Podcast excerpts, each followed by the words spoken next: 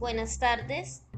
Actualmente me encuentro con la rectora de la institución educativa, Jorge Eliezer Gaitán Ayala. Ella nos va a comentar qué le ha parecido el acompañamiento de Aprender Digital en su institución educativa. Eh, muy buenas tardes. Eh, realmente el acompañamiento ha sido muy bueno, en primer lugar por la motivación que genera en todos los docentes y en nosotros los directivos, en estudiantes.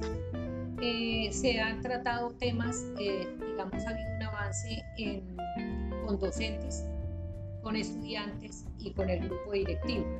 Con docentes, por ejemplo, eh, la generación de contenidos digitales y el formulario de, en Google, formularios en Google. Para nosotros los directivos nos facilita la gestión escolar, por ejemplo, el calendario y algo que también vimos que fue el formulario en Google y para los estudiantes se ha iniciado eh, con las aplicaciones de la emisora en la web. Eh, de igual manera, la edición de video. Ahorita ya estamos empezando a la aplicación del formulario para sacar el diagnóstico y, y planear, pues, cómo hacer como un plan de mejoramiento.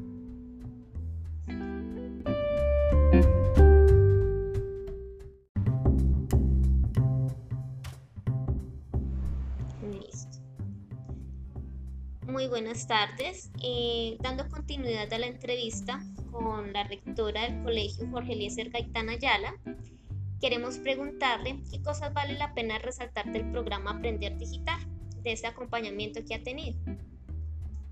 Bueno, en primer lugar, poco a poco ir creando una cultura eh, de tecnología, de, de, aprender, como dice su aprender digital. ¿Sí? Es crear esa cultura y no, no quedarnos, como decir, obsoletos o aislados de los avances eh, de la tecnología en la educación.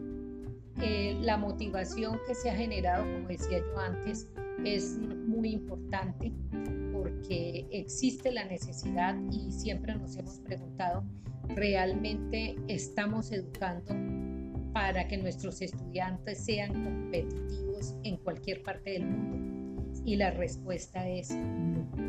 Entonces, este es un empezar, es crear conciencia de que no podemos quedarnos ante el avance de la tecnología.